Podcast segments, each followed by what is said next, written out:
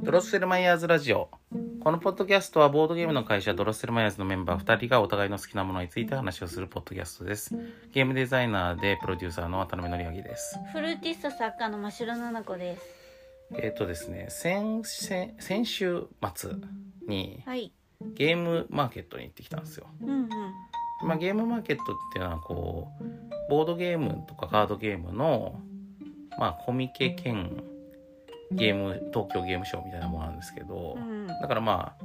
えっと商業同人両方のボードゲーム作ってる人とかメーカーとかが集まって、まあ、それの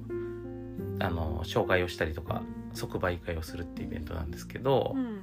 まあ、これの話をね、まあ、この「ドロマイラジオ」でもしたいなと思ってはいるんですけどあのー来週かな来週の、えっと TBS ラジオの「アフターシックスジャンクションで」あのーまあ、それの特集をするんでうん。でゲームマーケット今年こんな感じだったよとかこんなゲームがあったよとかまあこういうゲーム買ってきたよみたいな話をすると思うんですけどまあせっかくだからあのそのアトロク上で話す紹介するゲームとじゃないゲームをこの「ドロマイラジオ」では紹介したいんですよね。うんうん。ででアトロクで話す内容がまだはっきりしてないからうん、うん。それアトロクの後にしようかなと思うっんて、うん。かぶっちゃうともったいないしさ。はい。うん、なんで、えー、と多分来週の「ドロマイラジオ」でその話をできるんじゃないかなと思うんで、うまあ、それは予告として今お伝えしとこうと思いますん。はい。なのでまあ今週はちょっと別の話をしたいんですけどうん。でも今週の本題に入る前にちょっとホットな話題としてついさっき僕が見たドラマの話していいですかはい。あのー今 Amazon プライムビデオで配信している「仮面ライダーブラックさん」っていうのがねうん。あるんですようんうん。でこれって仮面ライダーなんか50周年記念作品みたいな感じであのー僕らが小学校の時に仮面ライダーブラックっていうのがあったんですけどうん。町田さん覚えてますあー覚えてます。主題歌は覚えてますうーん。わかん覚えてないどのことかわからないです。あそうあのー主題歌をねあの主演のねうん。南光太郎役のねうんあの人が歌っててあのーすごい絶妙に朴突とした歌い方で有名なやつなんですけど、うん。うん。で僕ししばしばカラオケとかでもよく歌ってたんで、うまん。あ、多分聞けば真汐さんも分かるんじゃないかなと思うんですけど、うん。まあ、それのリメイクなんですようん。今やってるそのブラックさんっていうやつがねうん。でテレビテレビの「仮面ライダー」「仮面ライダー」って別に今のやつはやってて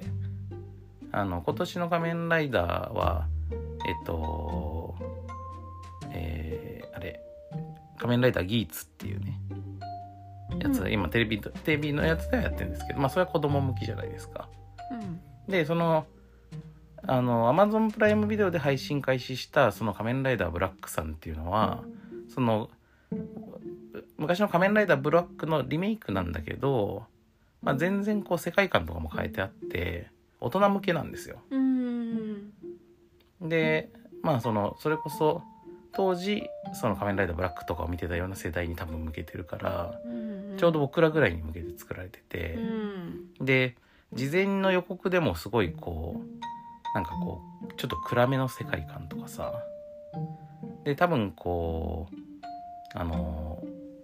差別とかを題材にしているようであろうというストーリーとかが分かっててでしかもこの監督の人がねその、まあ、結構そのちゃんとした日本映画の監督っていうか、まあ特撮畑の人じゃないんですよ。うん。で「あの古老の地」っていうさあの薬剤映画があるんですけど、うん。そういうので有名になった監督であと「日本で一番悪いやつら」とかさうん。でそういうののなんかまあつまりそのあのに日本映画の、えっと、ちょっとバイオレンス畑というかうん。の監督が撮るよっていうことでで、えっと、主演は西島秀俊さんねうん。あのウルトラマンでは隊長だったうん新ウルトラマンでねうん。はい。あれが仮面ライダーブラック役うん。ででまあ非常に期待度が高か高いかったんですようん。でまあそれが配信開始したんだけど、まあ、僕ちょっとその先先週とか先週先週かなちょちょうど1週間前ぐらいに配信開始したんですけどゲームマーケットの直前とかで結構バタバタしてたもんでずっと見れてなくってほいでついさっきねあの12話同時に見たんですようんで、まあ、今のところの感想としてはなんか結構思ってたのと違うなという感じ、へ ーそのなんかねあのすごい見ててむしろちょっと懐かしい感じに思ったのがうんなんか要はさ僕としてはこう今まで見たことないような仮面ライダーなのかなと思ってたんでうん見たらなんか結構知ってる感じのものでうんでどう知ってる感じかっていうと昔さ V シネマってあったじゃないですかう。んで V シネマってあのつまりこう V シネマの V ってビデオの V だからうん劇場公開しないでビデオで販売してレンタルビデオとかで屋さんとかで見るっていうコンセプトのシネマなんですよ V シネマっていうのは。でその V シネマとして作られたあの特撮がたまにあってでそういうのって大体大人向けに作られててで大人向けだからなんかこうバイオレンス描写とか、まあ、場合によっちゃちょっと性描写とかもあのテレビではできないようなことも入れられるよっていう感じで作ったやつが多かったんだけど、まあ、そういうのの特撮にすげえノリが似ててうんまあ良くも悪くもねうんうんだからなんかちょっと懐かしい感じっていうのが今のところの感想。うんでそういうのの特徴としてまあとにかく暗いのはいいんだけどあの話の進みゆっくりなんだよねなんか、うん、あなんかこう話の推進力が弱いっていうかさあうんそういうとこまで似てるんだそうなの よそうだからなんかそのあの昔ねそれでそういうこの大人向けのに特撮作りますっていうとそうなりがちでうんなんでかっていうとさ正義とか悪とかがそんなに完全懲悪をとかじゃあそんな単純な話じゃないんですよって感じにするじゃんしがちなんですよ。うんでそうすると主人公があんま正義の味方じゃないもんであの悪を倒すみたいなモチベーションが弱いわけよ話の推進力としてうんだからなんかこう悪いやつが弱いものをいじめていてそれをヒーローが倒して救うみたいなそういうこうなんかこうそういうカタルシスとか型がさ崩されてるからうんで崩すとこまではいいんだけどそこを崩したところに何か別の推進力を本当は持ち込まなきゃいけないんだけどあんまりそれがない作品が多かったわけその V シネマの特撮って。うんで結果なんか全体的にすごい鈍重な話っていうかなんか全体的にこのとにかくそのシシリアスでみんなこう真剣な顔して暗いムードでこうなんかボソボソセリフを言ってるんだけどなんか話が進まねえなとか終わった時になんか結局何の話だったのかなみたいななるのが多かったんですよ。うんでなんか今んとこ12話見た感じちょっとその印象に近いなという感じがしていて。うんうん、だからねあの懐かしいですねうんでさ今ってさあのマーベル映画とかも含めてさ大人向けの特撮っていうのはいっぱいあるわけよ実はうん世の中全体で言うとう、んでマーベル映画とかの気づきっていうのは気づきとか発明っていうのは別に大人向けだから暗い必要はないということと だからその大人向けの明るい話とかさ大人向けのだからこそのコメディータッチの話とかも全然ありえるわけじゃん。だしなんかその話の推進力もなんかこう正義が悪を倒すみたいなことをこう推進力にするんじゃなかないとしても、まあ、例えばじゃあ例えば恋愛を軸にするとかあのーなんか親子の話を軸にするとかさなんかこういろいろなあとその自分のコンプレックスをどうするかとかみたいなことがさ、まあ、いろんなこうテーマの設定っていうのは仕様があってうん学園ものにするとかね、まあ、いろいろあるわけよ。うんでその中で推進力の強い話にしてなんかちゃんとエンターテインメント性も高くすることが大人向けっていうのがイコールなんかこう重苦しい話ってことじゃないんだなっていうのがまあ昨今のここここその十数年のさそのヒーロー映画の中での新しい潮流なわけなんだけどうんなんかそのその一個前の感じに戻った感じねあの「仮面ライダーブラック」さんは今んとこねうんまだ序盤しか見てないんでちょっとわかんないんですけどこの後どうなっていくかはう。んだからまあとりあえずこれもあの例によって記録としてとりあえず残しておきます。今今のところそんな感じで思ってますよっていう、ね。はいうん。だからまあこっからなんかこう何かもっと新しい推進力が出てくればいいなと思うんだけど、薬剤映画とかだってさ本当はさそのもちろん薬剤映画ってそんなに明るい話ってことはないんだけどさうんその暴力とねあのあのてか暴力そのものの話のこと多いからさあとも権力闘争とかさ、うんだからまあダークな話は多いんだけどでも話の推進力っていうのはあるわけよ。うんあの例えば同じ監督が撮ってるそのせ「日本で一番悪いやつら」っていう映画はさそのあの北海道県警の汚職警官の話なんですけどうんでその汚職警官がもともとはまあ比較的もちろんまともな警官だったのがそのなんかこうあの手柄を立てるためにヤクザと通じてでヤクザと一緒にこうあの共謀してあのなんていうかこう裏取引であのどんどんその銃と拳銃とか麻薬とかの不法所持をさどんどん摘発してでポイント稼ぎつつヤクザにも便宜を図るみたいなことをやっていくのでどんどんどんどんこう悪の方に転がり落ちていくっていう話なんだけどうんそれってその悪の側に転がり落ちていくことのなんかこうドライブ感があるわけすごい。ね。でしかもこれいつバレるんだみたいなさ絶対いつかは破綻するでしょって思いながらみんな見てるからうんだからそれはハラハラするわけよ。だかうんらそういうのがさ別に暗い話っていうかそのダークな話でもハラハラしたりドキドキしたりとかするような話っていうのはまあできるはずなんだけど、まあ、今のところはなんかあんまそういう要素がないから、まあ、もしかすると今のところ12話だからまだその舞台設定をさ説明している段階でこっからそういう推進力がまあ出てくるのかもしれないんですけど、うんまあ、そんなことねちょっと今気にしてますといううん感じでした。はい、じゃあ本編に入りたいと思います。はいはい、というわけで今回の本題なんですけど、まあ、今回ね、あのーまあ、前回も、えっ、と、その世界の国家の話、国家の本、うん国家騒乱だっけっうんていう本の紹介をして、まあ、国家についての話を、まあ、ページをペラペラめくりながら、つらつらしてたんですけど、うん今回もちょっと真城さんの好きな本の話をしたいなと思っていて、はいえっ、と、ちょっとタイトルをお願いできますか。えーと大正時代の身の上相談っていう本ですねうん、これどっから出てるんですかこれはちくま文庫って書いてあるうんうん。うんこれはじゃあ内容はえーとこれは大正時代に、えー、と新聞で新聞にあの相談の欄うんうんうん、がまできてあったんですけど、あ、今もあるよね多分ね人,、うん人生相談みたいちょっとなもやうつ、ね新聞とか全然何年も触ってないですけいどやでもねあの今もしばしば うんツイッターとかで話題になってます、へーあのこういうこういうあのの相談に対して、うんまあすごいいい回答をしてたっていうのが話題になる時もあるし、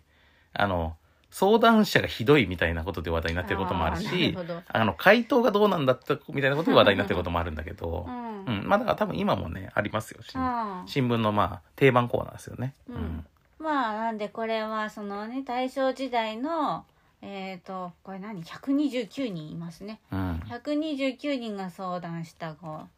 う悩み悩みのカタログですねうんうん大正時代の、悩み相談の記録うね。ん、でまたこのね、あの時代が大正時代ってちょっと今と違って面白い時代なんで、うんこのなんていうの大正デモクラシーですよね、そこでこう今までになかったタイプの新しい理想が生まれて、うんででも現実はそこに追いついてないじゃないですか社会とか日常生活はまだ。うんうんうんだからそこにこうギャップが生まれてそれでまあちょっと今までなかったような悩みが出てきたりとかして、んまあ、明治時代まではうんこう多分ですけど、うんあのこう生きるものだみたいなものとかがあったりしてでだ個人の自由とかも特にないから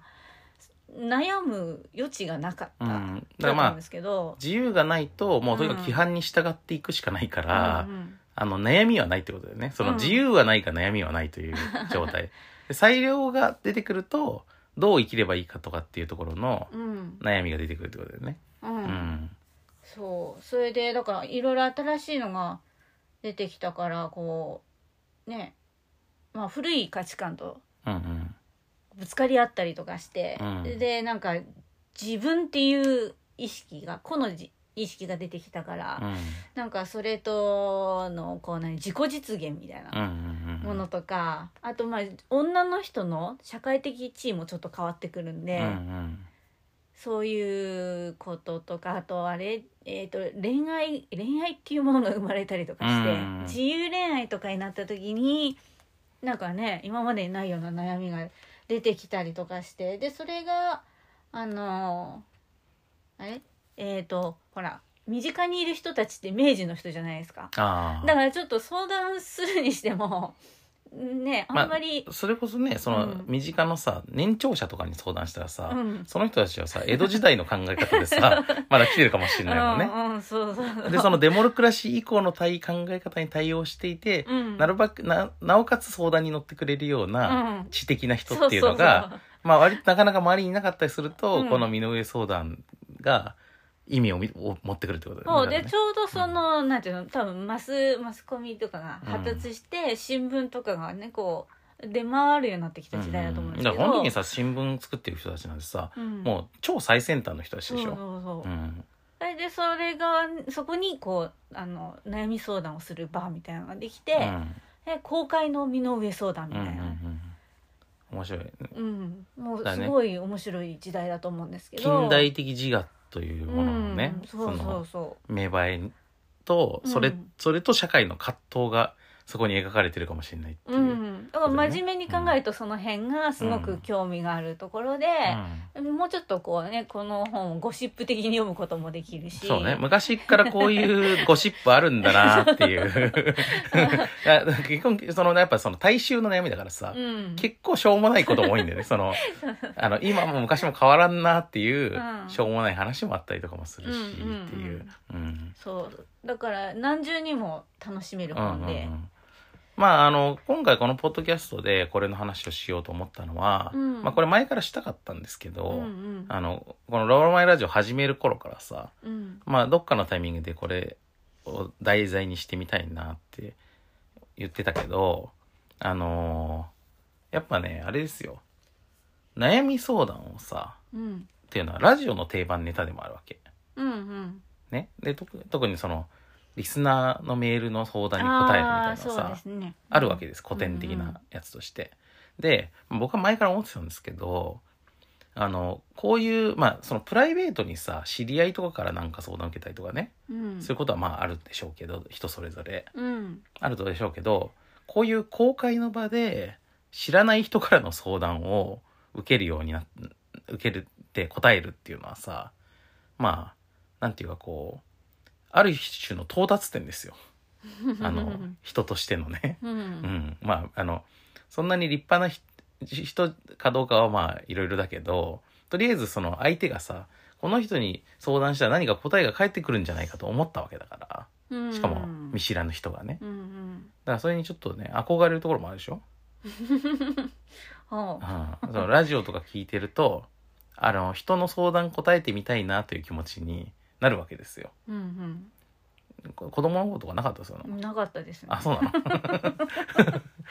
そうなんですか、うんうん僕はもうね悩み相談に答えたかったですね、へうんえ子供の頃はあかはらあはあだからうんあのちょっとそういう夢を叶える意味でこの大正時代のお悩みをねうん読んで聞いてこれに今我々が時間差で答えるっていうのもうんいいかなと思ったんですよね 何年ぐらいの時間差これ大何正時年代ってないつですかねこれ西暦で書いてないのなんかどっかにうーんこれ出版出版した年だとダメだよその相談の年出やけど、版した年2002年ですからうね、ん、大正あ1914年1900らうん、 1922年発行の読売新聞から抜粋、あ読売新聞の当初欄うん、そうだねえっ、と1914 14年年ってことは今から遡るとえー、110年ぐらい前かなうんだねだからまあおよそ100年の時を経て我々がねうん質問あのご相談に答えるっていうことができるわけ ですよどうですかこれどうすればいいの今の感覚でうん考えればいいんですかねまあそれは僕らはどうしても今の人間だから、うん今の感覚で答えることにはなるけど、んある程度あの想像してそうそう相手の立場にも立ってね うんそれが相談ってものじゃないですか、うんううんんあの答えの押し付けになっちゃいけないから相手の立場を想像してうん言うってことも大事だうから、っんていうふうにしてみましょうでちょっとせっかくだから真汐さんなんかそのあのお悩みを見繕っていただいて、うんで僕このさ書いて本に書いてあるちなみに僕この本読んだことはあるんですけど、うんもう10年以上前だから、うん忘れてるのよ内容完全にあ私もですよでしょうんだからそのここにさどういう回答がされてるかとかも全然覚えてないから、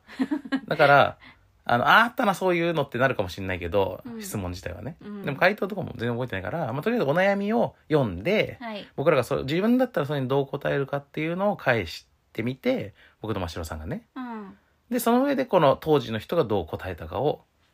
あの回答発表的に読んでる っていうにしてみたらいいんじゃないですかね。はあ、うんはいはい。ちょっといくつかちょっと言ってみましょじゃあえー、っとこれは大正三年う。うん。 9月18日はい。のご相談ですはい。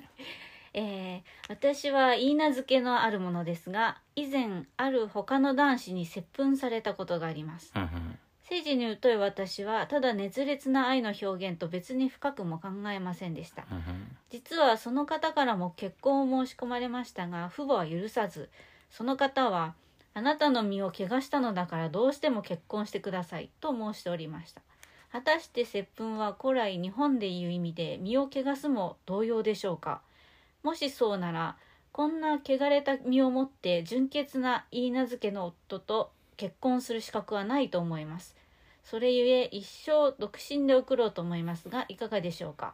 それとももしさほど深い意味のないものとしたら 言い名付けに話し罪を詫びたらいいでしょうか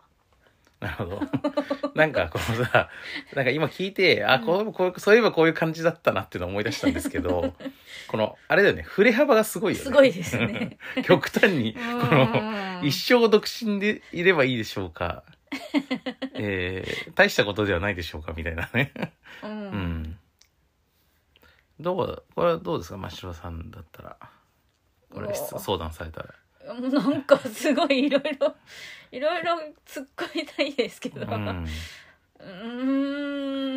うんまずさこのさ、はいまあせその婚約者がいるけど、うんそれ以外の人に接吻されたんでしょうんでその相手は、うん相手あなたの身を怪我したんだから結婚したいって言ってるわけでしょ、はいまあ、これは失礼か勝手な話でしかないです失礼ですねいやちょっと自分の身を勝手に怪我したこと怪我した扱いしないでくそうだそうさそいうそとうそねうそううん汚れてるかどうかは自分で決めることだから あなたが決めることじゃないしうんうんまあとにかく失礼ですとにかくその人は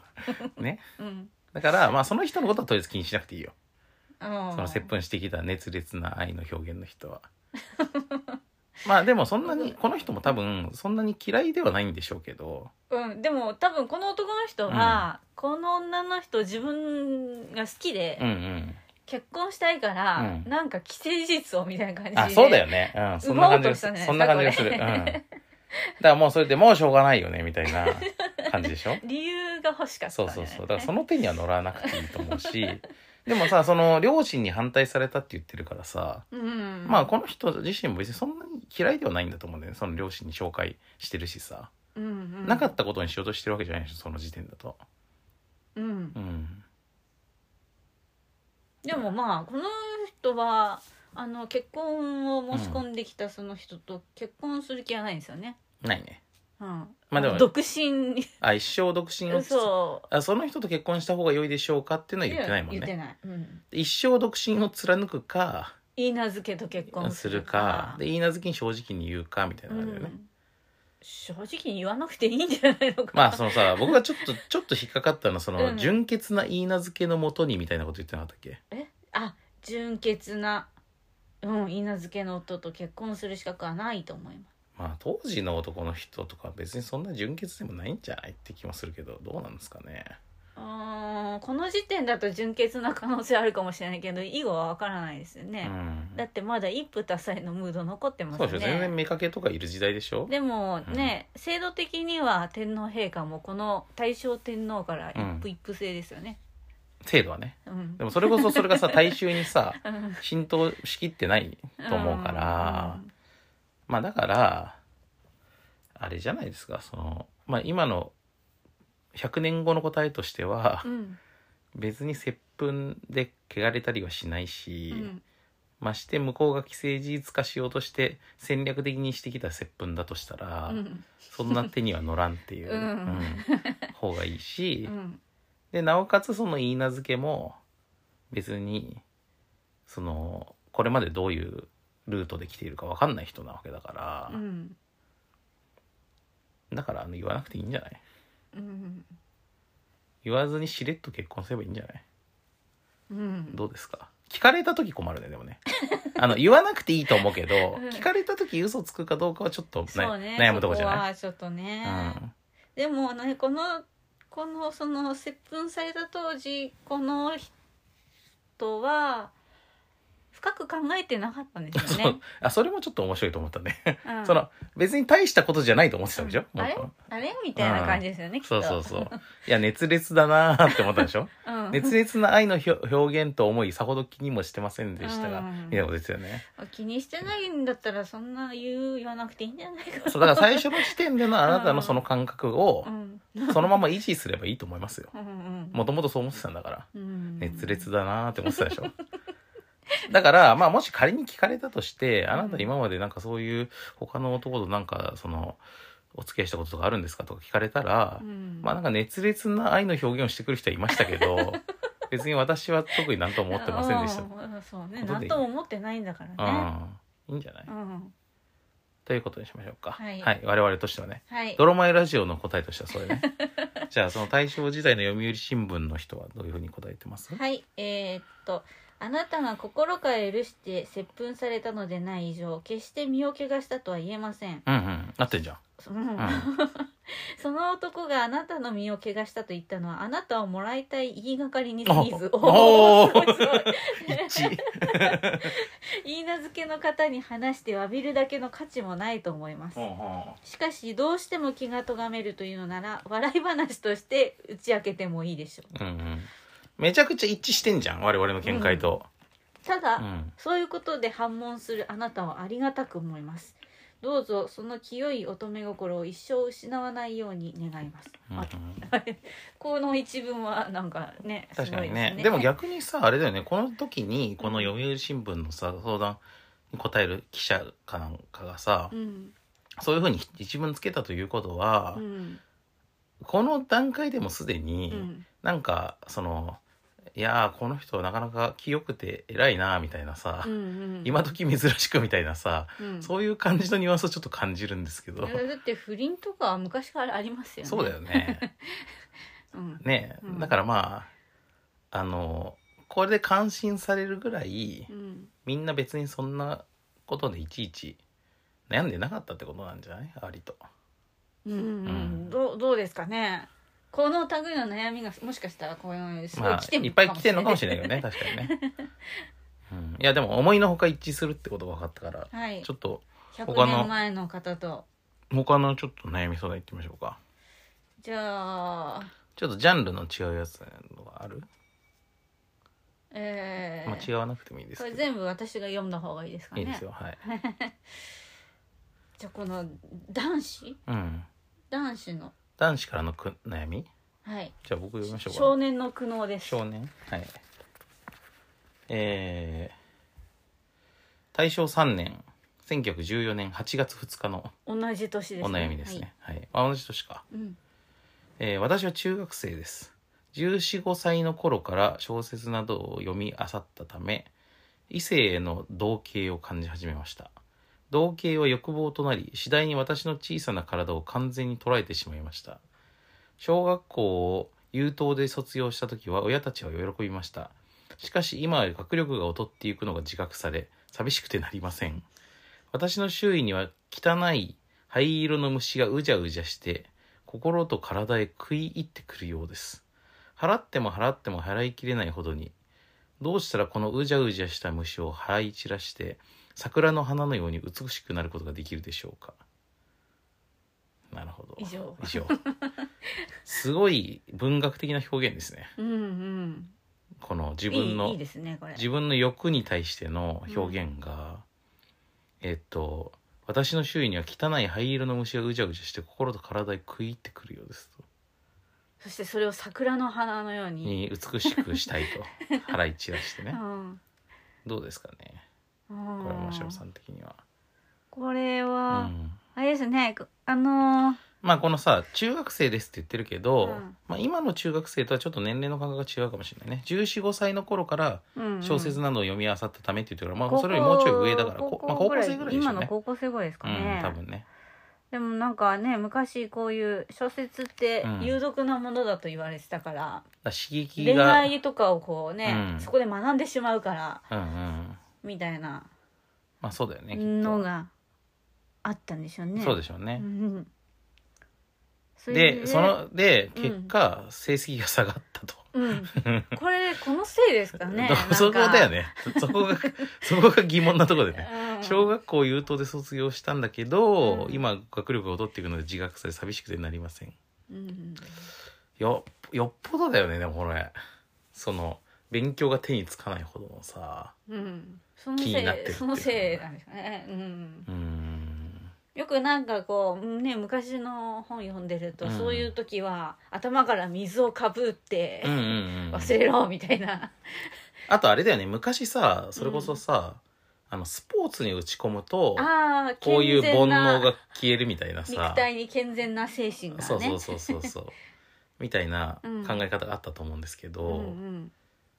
まああれも嘘だと思うけど ねああそうそえそれで消えるのうかな 消えるかわかんないけどでもなんかこうスポーツってちょっうとんセクシーなか感じのものありますよね、うん、それで発散されてふーっつって、サッカーとかねうんああいうまあ、そこうそりゃ、うんそりゃねあの、うんうん練習とか試合とかで疲れ果てた時はもちろんそんな気もなくなると思いますけど、 それは別に単にその時疲れ果ててさそんな元気が湧かないだけで、うん生活トータルで言ったらさ体鍛えれば鍛えるほどむしろ元気になるんじゃない のそういうところはうんそうだと思いますようんむしろこの動物的本能がさうん強化されていくんじゃないうんす少なくとも草食系男子みたいにはならないと思いますようんむちゃくちゃ鍛えてもあとあの悟りとかにはそういうふうにもならないと思いますよまあ僕はねそう思うんですけど、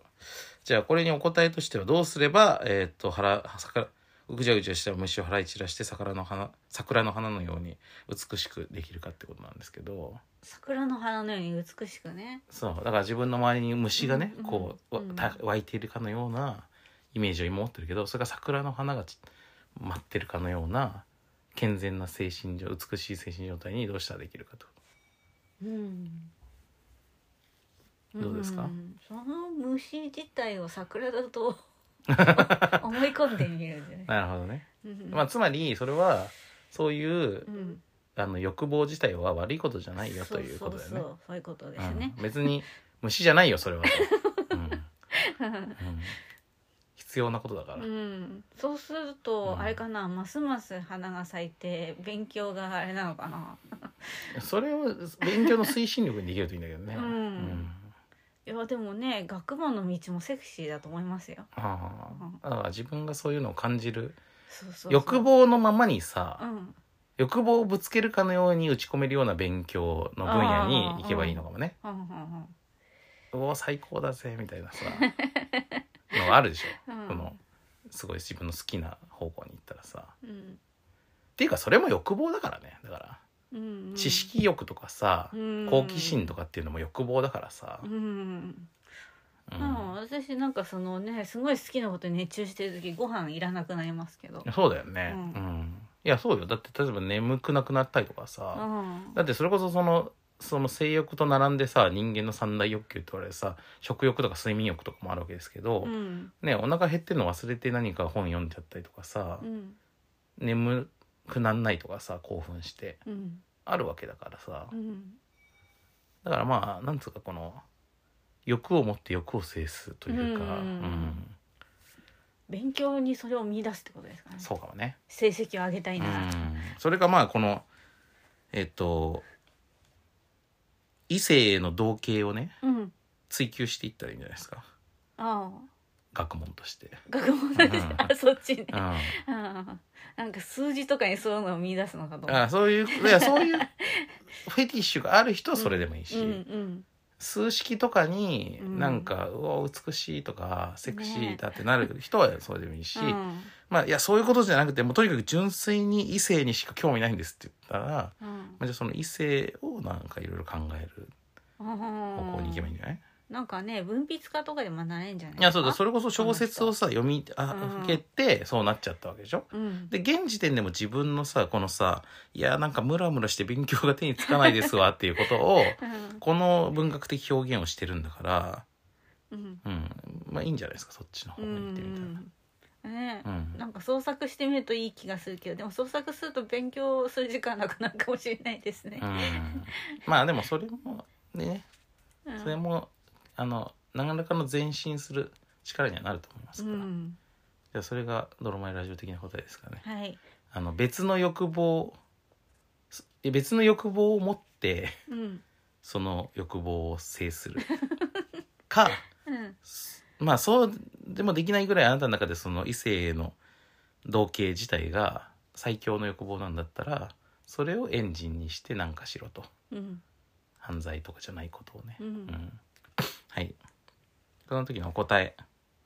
えー小説など読まずに、古今英雄の伝記などを務めて 読むようになさい。それから、モーネンが起こってきた時には、冷水で頭を洗い、また部屋にこ、また部屋にこもらず散歩をなさいまし。そういうモーネンを絶対に払いのけることはできません。ただそれを転換して清いことを考えるようにするのが秘訣です。まあ、に近いことを言っているような気もするが、うん、ね、モーネンを払い抜けることはできないから転換しろとうん、言っているのは近いような気もするが、うん、まあ、この古今英雄の伝記を読んだりとかするとか、冷水でか頭を洗うとかはちょっと僕らには。ああ、でも英雄はセクシーだと思いますよ。そういうこと言ってんじゃないと思うよ、これは別に。 まあ、いや、こんな、こんな思っちゃダメだと、俺は、その、もっと、うんうんもっと立派な人間にならなくてはって思うために英雄をあ、そうなの。るなんか気持ちを高揚させるためじゃないんだ。 うんそうじゃないこれこれはこれでセクシーだなみたいなそういうことじゃないと思うよこの英雄いいなみたいなもうことじゃない。 そういうことじゃないそういう推しを作れっていう意味じゃないですだって冷水で頭を洗えって言ってるからね冷水もセクシーじゃないですか。そうそうそういうことじゃないだろこれはこれでその周囲部屋に困らず散歩をしろっつうからやっぱりこうあのうん体を動かしてあのね発散しろみたいな、スポーツスポーツ系のやつですね。頭を冷やせとかねまあそういうことだと思いますじゃあちょっと次のやついきます次のやつはじゃあちょっとまたジャンルの違うやつをこれんこれ男の人がどこかわかんないけどおっとっとはい一つあじゃない えっと大正8年うん1919年うんのお悩みですはい2つ年上の親友 T さんと私は姉妹のちぎりを結んでいる中ですうんうん男の人これ姉妹だから女性なんじゃない女の人だようねんその T さんがこの頃塞いでいるのが気がかりでならず訪ねてみましたところ T さんは涙ながらにこの妹に心を打ち明けてくださいましたそれを聞いた私は何とも言いようのない悲しい思いでした私は彼女に何でも打ち明けていましたがただ一つ話さずにいたことがあったのですそれは私の家に来る K さんのことでしたしかるに T さんが打ち明けたのも K さんのことでした T さんの頼みですから私はどうしても K さんを諦めねばと思いましたしかし K さんの優しい言葉などを思い浮かべるとどうしてよいか分かりません T さんと仲良く暮らしていくには私が諦めねばならないのでしょうか私はどうしても T さんと姉妹の縁切りをすることができないのですが K さんのことも思い切れません私の取るべき道をお教えくださいまあこれはあれですねいわゆる三角関係ってやつですねああそうですうね。んえっと姉妹のでも姉妹のちぎりってことは本当の姉妹じゃないうんの、かなうん、あれね義兄弟の地位みたいなそういうもこんですとだよ ねまあし三国し志で言う。あれでしょあのだからマリミテみたいなさうんうんああいう役自分たちの中での姉妹みたいなことでしょ、うん。で K さんが外から来る男の人ってことかな、うなんか友達とかでうんでそれにえっ、と姉そのお姉さんぎぎそのまあお姉さんのちぎりを交わしてる人からうん、 「K さんのことが好きなんだけど実は」っつって相談されたら「うん、実は私も K さんのこと好きだったんだけどそのこと言ってなかった」っていうのがあうん、って、で本人としてはあそのお姉様を取るか K への恋を取るかっていう板挟みになってる と。星の瞳のシルエットと同じですね。 あそうそうなのうんうん、うんそうだったかあも。えで親友が、うんと同じあ人あ親友ね好きになっちゃって、うん親友の方が先にその久住君が好きとか言ってたから、なんか言いづらくなっちゃっうんて、でなんか険悪な仲になったりとかして、うっんていうのでずーっと 10, 10巻まで 十何巻までなるほどその話が続きますね。まあさらに言う とあれですね夏目漱石心も大体、うああそうそうそうですね、うんそれを思い出しましたね、これん、三角関係といえば、ね、うんああれれも K じゃなかったうん、K さんでしたね、まああれはでもあれですけどねその恋敵が K ですけどねうん、お嬢さんだから相手はねなんか K さん私と K とお嬢さんだからね K さん自殺しちゃったんでしたっけあれそうちょっとそうね、うんねねそうなんですよ うんさっきの久住君も K だね、本当だ うん、何 K 絡みはなんか三角関係といえば僕ねあのー今でも覚えているのが夏目漱石の心をって教科書に載ってたでしょうん、ね一部分がね一部がね抜そ粋れでなんか夏休みの課題図書みたいな感じとかで全体も読んだんですようんでああこういう話かと思って、うんでその後マクロスプラスっていうのを 見た時に、うんそれが OVA で出て見た時に心みたいな話じゃんって思ったのね でマクロスってのうも、ん昔から伝統的にずっと三角関係を題材にしていうるんなぜかうんうんロボットアニメなんですようんでもその中でもまあさ三角関係にもいろんなパターンがありますけど、うんそのそのマクロスプラスは生真面目なライバルの男とちょっとなんていうかこうなんていうのあの、まあ、もうちょい軽い感じの主人公とヒロインっていう感じでなんだけど、まあ、その生真面目な方のライバルの男性が、まあ、ちょっと後からちょっといろいろコンプレックスもあって暴走気味になる感じだったんですけど。僕はだからあの夏目漱石に出てくる K とちょっとその人を重ねてみたい感じがありました ねうん、 SF ですけどね、ううんん、それは別に自殺はしないですか自殺はしないけど結構あでもどうだったかな最終的になんか死んじゃったような気がしなくもないあらーどうだったかうんうなうんんどうだったかな、まあ、なんかちょっと悲劇的な流れにはなってくんですけど、うんまあ、それ最後持ち直すか悲劇に終わるかちょっと覚えてないですうね、ん星の瞳のシルエットだと、うんもう散々いろいろすれ違っても揉め事があった後仲直りしますね。あ仲間にするんうだ、ん親友とね、うんうんうんまあどうですかこの人にアドバイスするならどっちを取ればいいでしょうかみたいなことだったけど、うんうん、どう思いますどっちを取るというよりももし親友のことを大事にして信頼しているんだったらうん相談した方がいいんじゃないかなって感じもするけどうーんまあ今の感覚で言うとさ、うんまあそれとこれとは別だろっていうさ感じもしなくもないねどれとこれ、だからその さ K のことが好きという気持ちと、うんそのお姉様のことは大事に思ってますっていうのはあるけどう、ん、まあどうかなでもそれさ結局それはさ K が決めることじゃないえっとこの場合の K はだ男の人男の人ね。はいまあ自分がさそうだなんっけてどさ、うんお姉様に譲りますとか言ってもさ別に K もお姉様そもうそうそう別段好きじゃないかもしれなよくあいりがちね、うんなんか女の人巡って勝手に男の人が決闘してるみたそいうなそうそうそうそうそれと同じことになっちゃ商うじゃ品んじゃないですけどそういやいやこっちの意思思はどうなるんだってな るなるでしょ、うんそれと同じことだからさうん、まあでも決めるとかそういう話し合いではなく、うんなんかそのね心が本当に通じ合ってると思ってたのに、うん、そんな大事なところ隠してたのっていいうやいやのででもあなたも隠しているじゃんって話で しょこのこの相談者も隠してるでしょあそうなのだってえそう K のこと好きだあけだどから隠相して談る者が、相談者がそれをうん打ち明けてくれなかったってことに、が良くないんじゃなあいかなお姉様がそれがショックかもしれないってこと、うんうんうんうんお姉様が「実は」って言ってきた時に「いやうん実は私も」って言えばよかったのかそうねもしその場で葛藤なく言えるんだったな、ら、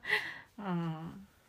これはさでもあの昔の漫画とかだと、うんまあ、ちょっと漫画の話ばっかりで申し訳ないんですけうど、んあのあれだよね先に言うことによってうん相手の言論を封じるっていうん う手法があるよねうんあの言い出しづらくするっていううかさ、んお姉様がもしかしてそのことを察して言ってるんだったらあ作詞すごいですね作詞だよね バレてる可能性もあるだかうんまあでもなんかこういう姉妹っていうようなうん女の人同士の、ら、うん、そのすごい深い親友の関係って結局なんていうのこうすごい2人とも同質のもので同化するみたいなことがすごい気持ちよかったりすることもあるからすごくうまくいけうんば、二2人で同じものが好きになったという喜びをうん分かち合えるかもしれない。まああれだよねそのファンみたいな感じでさ、うんその相手と付き合うとかじゃなくて2人で一緒に憧れてるみたいな状態だったらうん一緒にキャーキャー言って楽しむことができるかもしれないね。まあでもそれでどっちかがくっついたら終わりますそようねそうそうなのれよはそうなのだからそれはファンとしての距離感が保たれていればの話であって、でまあ今もその同じ推しの子人とさ仲良くそういう話できる人もいるけどうんうん同担拒否っていう人もいるからね、うんううんんだからそうなるとうんお,、ね、お姉様が同担拒否かどうかっていうのはあるようね、んでももっと深い領域に行くとさっき言ったようにうん2人でもうファンとかじゃなくてうんもっと深い恋愛感情なんだけどそれを同じようにそこまでも同じように分かち合っているみたいうんなうんうんうん喜びを感じる領域もあり得ると思まうあ、シンクロニシティがより高まるってことね、うんだからそれでそのでも相手の K がうんあのお姉様か自分かどっちかのことが好きってなったらう、んもうそのその同化は完全に崩れるいやいや崩れるそんなことあないのもしそこまで深い段階まで行ってればうんそれもある意味喜びに変わることもあると思いますそれはだいぶレベルが高いレベルが高いですうん じゃあまあそこまでいけるかどうかい試すけるっかどうかていう手もあるもう行くとこまで行ってしまうっていう点もありますねまあただこれやっぱさ俺さっきそのその K が決めることではって思ったのはうんそもそも K がこの二人のどっちにも興味ないって可能性もあるからねいやそしたら平和じゃないですかそうそうそうそう、んうん笑い話もできるし うん、だからまあ言ってもいいかなって気もするけどね向こうは言ってるんだからさ向こうは言ってきたのにこっちが言っちゃダメってことはないでしょだってあ、本当はないとう思いますよん、不公平ですようんそしたら、うんそれそれは言ったもん勝ちになっちゃうからさ、ううんんだから自分だけ今悩んでる状態っていうのはちょっと割に合わないからうん言ってもいいとは思いますけど、まあ私は言うことが信頼の証かなっていうふうになるほもど思いますじゃあ「泥ロラジオ」の結論として は言えと。うん、なんか星の瞳にするとそれでずっとすれ違ってるからあでもだからそのさそのうん K に対してのことが、うんまあ、これはこれでさちょっとした憧れでしかないとかうんそんなに大事じゃない可能性もあるからだったら言わなくてもいいと思うけどね、うんあの波風立たない方う向でね、ん別にそんなめ直接付き合うとかそういうリアリティがないのかもしれないからさ、ううんんでも結構深刻そうですよねそこうだねの言い方はねう ん、回答はどうですか、はい、当時のえー美しいあなたの心を嬉しく思いますうんあなたが理想的なり結構褒めてくれるね、うん、さっきもだけどそうですね純潔方向のあれは褒めてくれるね結構、うんうんはいはいそれであなたうがん理想的な立派な女となるためには、自身を犠牲にして親友の思いを足してやることです。マジかよ本当。それには非常な悲しみが伴いますが、あなたはそれによって心を修練することができ、真にダイヤモンドのような光を発することでしょう。苦しみは十分にご同ご同ご同情いたします。 うん終わりうん。なんかえ、これうに、ん、この本を書いた方のおそらくツッコミが入ってるんですけど、あ親友のために恋しい人を諦めようという犠牲的精神それは確かに美しいかもしれないが桜草さんも記者様もあ桜草さんはこの、ー質問者ねう相談んえー肝心な点を見落としておりませんか、男の方にも意志ってものがある まあそううそう そうそうだよね,、ままあ、あそそうれではすね現代の感覚そうはだよいね、い、やでもすごいねそのやっぱでもこれでちょっと学びになるのは、うんその、まあ、恋愛に関することそのものは置いといて、うん修練精神の修練っていう考え方ねうんうんこれがちょっと今の我々にあんまりない考え方だうんうね、ん我慢するともう一段レベルが上がるよとうんうんこれは面白いねううん、んちょっとうまくすると使えるかもしれないですねいやでも確かにそういうこと思わないでもないよねうんなんかまあ別に恋愛でとかじゃなくても僕最近思ったあったことで言うと、うんあのーゲームマーケットでさこれゲームマーケットの話の時にするかもしれないけどあのねそのこ今回のゲームマーケットの会場でしか体験できないその場でのあすゲームがあったんですようんでそれ僕すごい興味あったから参加したいと思ってたんだけどちょっと事情があってトラブルがあって参加できなかったわけうんでそのことについてすごい悔しいと思ったわけようんああ参加できなかったと思ったんだけどただその時同時に思ったのがこの参加できなかったという体験自体が何かを生むかもしれないなと思 った、うん、だから要はそのそのその場でしか体験できないゲームっていうのはさそれを体験することによって新しいそのエクスペリエンスが自分に得られるわけでしょ、うんでそれが、まあ、もちろんそれを親しげに何かが生まれるってこともあると思うんだけど体験できなかったっていうのはこれ強いすごい強い感情になるから、うんで体験したとしたらきっとこういう面白い体験が待っていたのではないかみたいなうん想像もイメージもあるじゃん、うんうんこれが何か別のものを生むってこともあるんですよねうんだからこの欠落が何かを生むってことあるなと思ったあるし、ここで変な方向でうん印象付けてしまう方向もあって例えばこ、うん夏目漱石の心とかうは、ん相手が自殺しちゃって、うんでそれに追いやったのは自分だってずっと悩んでるじゃないですか、そうだねだからそういう方向にもなってしまうかそうらだねなんかねこういうふうに美しいことでうん我慢してうんやった方が結果いいかもしれないですね。まあそうねでもな夏目漱石の心もさ、うんまあちょっとまああんまりうる覚えだからいい加減なこと言いづらいけどね、本当にただ K が自殺したのは、うんあの単なる嫉妬とかじゃないんですようんうんううんんもうちょっとそれこそ近代的自我に関する悩みなのよあれは。そうそううんそう、だけどあれ K, K は主人公じゃグッと K がが男の恋人でしょ敵で、うんうん、ででお嬢さんに対して2人と確もか主うん人公が何かちょっと、ちょっ主と悪いことした主人公がスタンドプレプレイしたの抜けかけでうんお嬢様をとにかく自分が、あのかすめ取ろうとしてそれでそのこすいことしたから K が自殺しちゃったって一番主人公思って気るんだにけしてるどけど K は違うんですよ K ねはそうじゃないんですよ、ううんんじ自分の中での戦いなのあれはう。んあの自分のそれこそ欲望との戦いみたいなさ、うんっていうことだうね、うんまあこのだから精神をとにかく美しくしようとか鍛えようみたいなうん発想はなかなか今の新聞の相談では出てこないやっぱ今どっちかというとどっちの方が得かみたいなうんこと、あるいは倫理的にどっちが正しいかとかね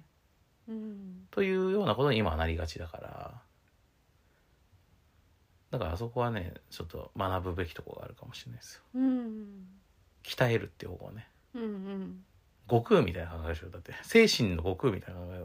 ん がそっちの方が強くなりますよみたいなさ、あーうん、でもあの私はあれえ NHK 好きなので、うん、あの三輪明宏の恋のモヤモヤ相談室、うんうんうんあれを時々見ますけど、うんあれはそういうニュアンスありますねあるねあるあるお精神を美しくうんうんうんうん確かに美輪さんはだからそういうさあの自己研鑽というかさう、んの意識がやっぱ高いんじゃない、うんううんんですよね、うん確かにいやいいまあそうかそういう今のはだからねちょっとねえそっちと思ったけ ど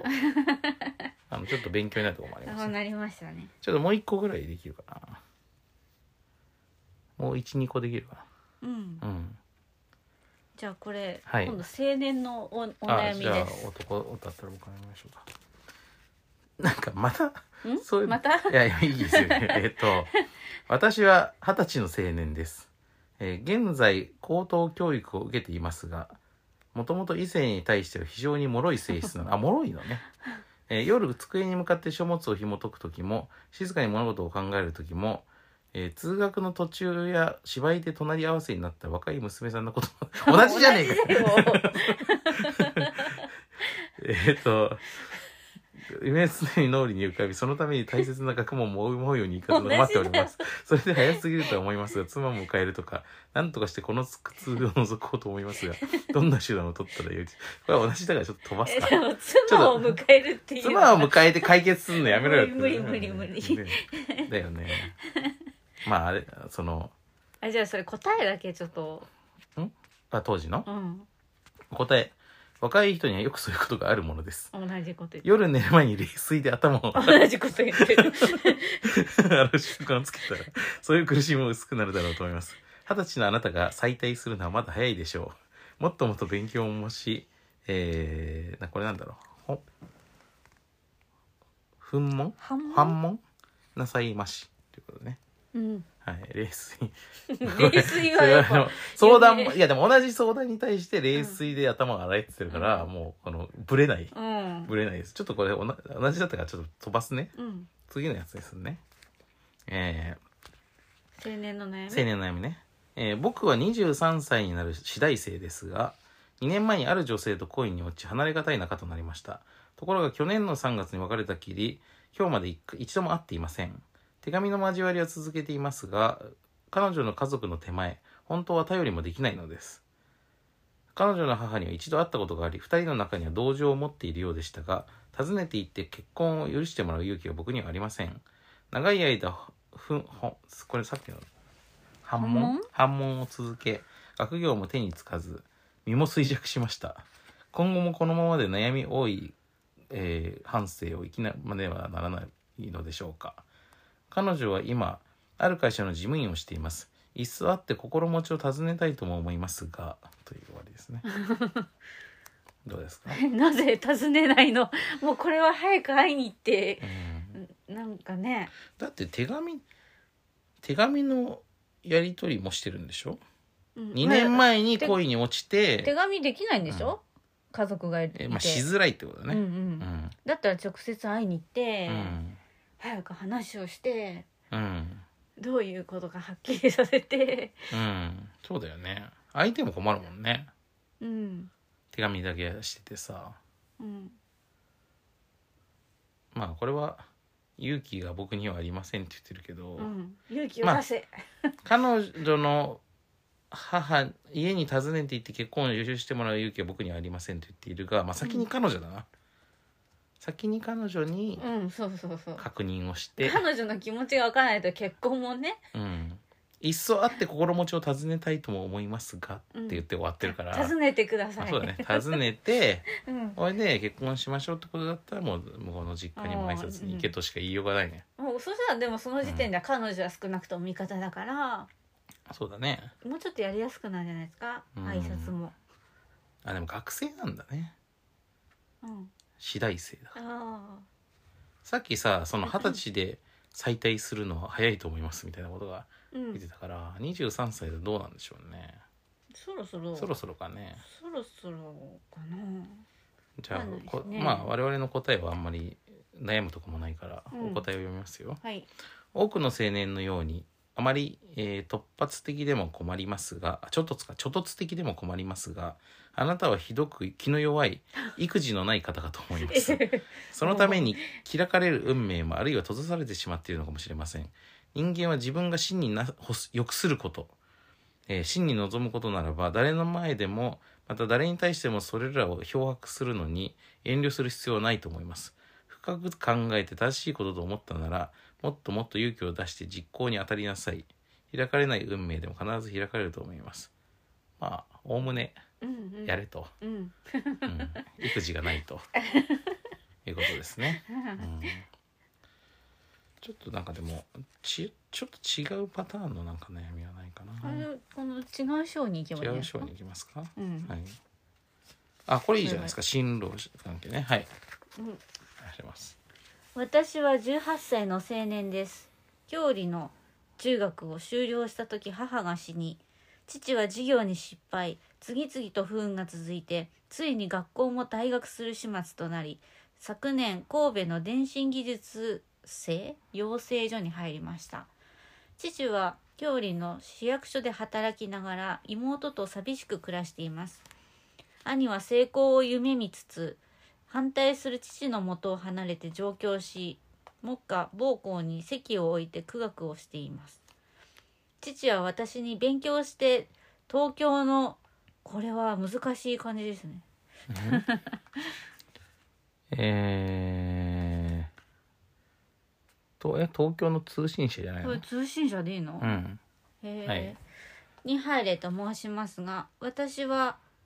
小学時代から文学が好きでこの頃は日増しに熱が高まるばかりです執務中でも文学のことを思うと上の空になるので上官からは怠け者のように取り扱われています私は決して文学が楽なものともそれで虚名を馳せたいとも思いませんがもしこの道に行かれないなら真実空虚な生活をしなければなりませんと言って父の望みに沿わなければどんなに失望させるか分からず果たしてどの道を行けばいいのでしょうかなるほど、まあ、進路ですねうん進路の悩みですね通信社ってのはどういうとこなんだろうねなんか新聞社みたいなことかなうんそれ分とかもんないですねなんか電話とかそういううん電信とかのあれなのかな、うんそうなんですかねマスコミかなもしかして、分かんないですね、うんまあとにかくそういう会社員になるか、う文学の道に行くかといううんことですねうーんどう思いますか真柴さんこれは、うんうんあ電信技術生養成所に入ってるからやっぱ電信ですよ、だからあのであれ通信モールスしあの電電信だから、まあそうじゃないモールス信号とかそうじゃない、うん多分うんどうですかえーうん両方両方やればいいんじゃないですかうんまあ僕働きながら文学もそうですよねまあ僕もうんこれをで思ったのは、うんこの質問から分かんないのは、うんまずこの人が文学を書いてるのかどうかが全く分かんないですね、うん上の空で文学のことを考えてしまうということしか言ってないから、そうね、こういうパターンの人は書いてないパターン多いですよああそうですまうんず書いて形にしてから考えた方がいいですね、僕もそう思いますねうん、あの書いたことがない人が文学の道に進もうかどうか悩んでるのはアホらしいと思いますうよ、んうんうんまあ、これがさなんかこうやっぱり例えば僕の場合で言うとゲーム業界に行きたいなとか思った時に、うんでもあなたゲーム作ったことないですよねって言われてもさ、うん当時今はねユニティとかもあるしさだいぶ作りやすくなってますけど、うんあのてか小学生でもさあのいろんなツール使って作ったりとかしてるけど、うんやっぱ僕らの頃ってそんなに簡単じゃなかったからうんあの僕はねあんまりちゃんとゲーム作ったことなかったんですよ当時うは、ん企画書みたいな、企画書みたいなのが入ってました、ううんんだけどまあその簡単にできるやつはまずやった方がいいよねうんうん漫画描いたことなくて漫画家になりたいとかさ普段家で料理したしたことないのに調理師になりたいとかさうん言わないでしょ普通、ううんんだからまあ書いてみたらいいんじゃないですかそうですねなんかね原稿用紙と鉛筆があればできるでしょうかうらんで通信社に入ってうん仕事しながらうん、文筆もしてうん、それが売れてきてもうそんなほ電信社の仕事やってる暇ないわってなったら杉山先生みたいにうん独立すればいいんです よ、杉山先生もねもともとテレビ局の局員だから局員時代テレビ局のディレクターとかプロデューサーとかしながら自分の番組に曲を提供してで作曲者として売れて売れちゃって暇がなくなったからやめたんでしょ、うんうん、杉山浩一先生ね、うんそういうのが一番ベストじゃないですかねうんそれだったらやめて失敗することもあんまないしねうん大体さそのプロになるっていうのはさまあ僕は一個でも仕事なんかお金もらってなんかやってればプロだと思いますけどうんでもそれってそれだけで食えるっていうのとプロでお金もらって仕事してますっていうのはさだいぶ幅があるからうんだからなんならめちゃくちゃ活躍しているように見える人でもそれ一本では食ってなかったりすることもよくあるじゃないですか。僕だいぶ前ですけどなんかそのあれああった声優の人がさ結構売れてる声優さんだったんだけど、うんうん別に今も全然店舗のバイトしてますよって言ってたからね、うんうんミスドかなんかでバイトしてますよ」って言ってたかうんうら、んマジでと思いまし たよそのうんうんなんか割とちゃんと有名な役とかもある人でもさ、ううんんただそういうこともありますかうんら、うん、まああとね私のその人生の教示みたいなもので、うん本当に向いてることっていうのは何にもやろうと思わなくてもやってるからすでに、うんそういう意味で考えるとこの人はすでに小説を書いてるんだったら向いてるかもしれないし、うん、ずっと考えずに考えてるだ悩んけででるんだったらちょっと、ううんん。まず書いてみた方がいいですね そうだねうんでさ書いてみたら書いてみたらさ小説書くのも大変だからさ、うん、なんかうわこんなしんどいことしたくねえなって思う可能性も結構あるよねうん、そうね。こんなん一生やりたくないわみたいなさ、やっぱそのいざ義務になったらさうん、うん、すごい億劫になるってこともありますからあねりますね、うん好きだったのにそうそうそう嫌いになっちゃったみたいなのありますね。でそれがまあそうならない人がやっぱ向いてる人だよねう、うんん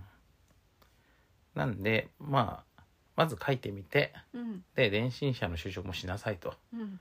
空いてる時間で書きなさいといううん、ことですかねうん、で仕事小説が売れて売れて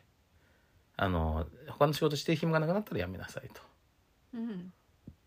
まあそうでそすねれがねちょっとこういろいろ見えてきた時、うん進路が小説の、うんうんうん、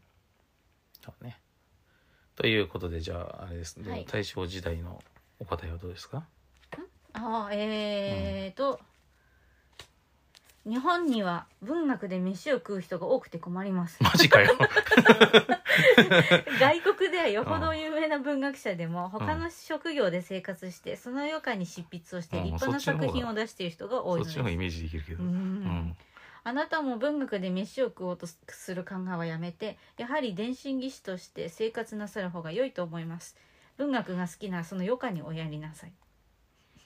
えそのさ最初のさ、文うん日本には文学で飯を食う人が多くて困りますっていうのは、うんあのそうしようとする人が多いってことそうじゃないなんか文学志望者が多いんじゃないですかあそういうことかこなの時代多分なんかかかっこいいみたいな感じあったんじゃないですか文学青年みたいなエセ文学者みたいな人がいっぱいいたってことか なでも食えてんだったら別に随分いいと思いますけどねそれでね、うん立派なことだと思いますけど文学で飯を食おうとする人が多くて困ると言ってないですかね飯で食う人が多くて困るって言ってますかねうーんどういうことなのかまあじゃあ結構ニーズがあったってことかななのかうんなまあ今の YouTuber みたいな感じで、うん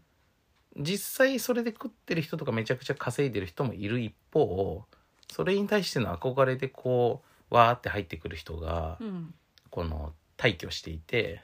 ほいでどう大丈夫かなって思ってるっていう感じかもねうんじゃないうんやっぱりこうあのカリスマ性のあるさそういう人たちがいるとさ一握りでもね、うんそこにこうやっぱりいっぱいのこのそれになりたい人というのをさ、生みますから。うんこの頃は文学がそうだったんだね。うんうん。でもこの文学がまあその頃のだから新しいメディアだったって考えるとさ、うんさっきのさ何をしていても文学のことが頭につきてあなんかこうちらついてしまいますみたいなのもさ今で言うとずっと動画のこと考えちゃいますみたいな さ、うん、ずっと You- ちょいちょい YouTube 見ちゃいますみたいな感じだとするとうんちょっと心配になるね。まあ見ちゃうの見ちゃうのか、うんえっ、とネタを考えてるのかでだいぶ違いますけどね。あそうだ。ね確かにねだからそうだよね好きっていうのもだからその文学読むのが好きなのと書くのが好きなの全然違うからな、うんなんなら別に読むの好きじゃないけど書くのは好きな人もいるしねうんうんそういう人もいっぱいいますようねんうんゲームクリエイターもまあまあゲームクリエイターは結構みんなゲーム遊ぶけど、うん。それでもそこに特別情熱のある人とそうでない人はやっぱいるねまああと渡辺さんやり込み派じゃないですよね。うんうん。めちゃめちゃやり込まないですねねなんかちょっと一般的なマニアと違うところがありますうね。ん、でこれは一般的なマニアのタイプの人もいるんですようん、うん、そうです、そうそうそうでゲーム業界もやり込み派の人もいっぱいいる、うん。僕のスクエニの同期でもあの一人はめちゃやり込み派ですからうんうん小島君っていうねうん今トライエースにいるねうん彼とかはめちゃくちゃやり込みタイプだからやり込みタイプのゲームを作るのに向いてるね、うんうんうんまあだからいろんな人がいますけどまあでもまあ今のひあの答えもあれだよねとりあえず就職しろと、うんうん、で余余暇暇でにかけとで海外の文学者たちも大体そうですよと、うんまあこれは今の僕らの感覚に結構近いかな、うんという感じでまあだいぶ時間が迫ってきたんで今日はここまでかなって思うんですけど、はいやっぱこの本面白いからさうんちょっとこう時々この企画やってこう よはいあのこの「ドロマイラジオ」的に、うんうん、まだなんかね全然違うネタのものもたくさんあるからそうでしょ面白いと思いますうよ、ん、だからこれはまああの恒例企画にねうんして時々やっていきたいと思いますので、はいうん、という感じで、えー、とあとは告知ですけど何かあります告知えっ、と今月のフラメンコのライブが11月25日にいつもの西日暮里アルハンブラというスペイン料理店でありますはい夜の7時ぐらいから始まりますじゃあそれはまた、はどろあれかな真白七子そうですねのそツイろッそタろーとかを見てもらえれば告知がそろそろ告知をしますはい。 で、僕はまあ冒頭にも言いましたけど、えー11月10日のアフターシックスジャンクションでゲームマーケット特集をで出ますんで、まあはいそれはぜひ聞いてくださいって感じですね。で、その、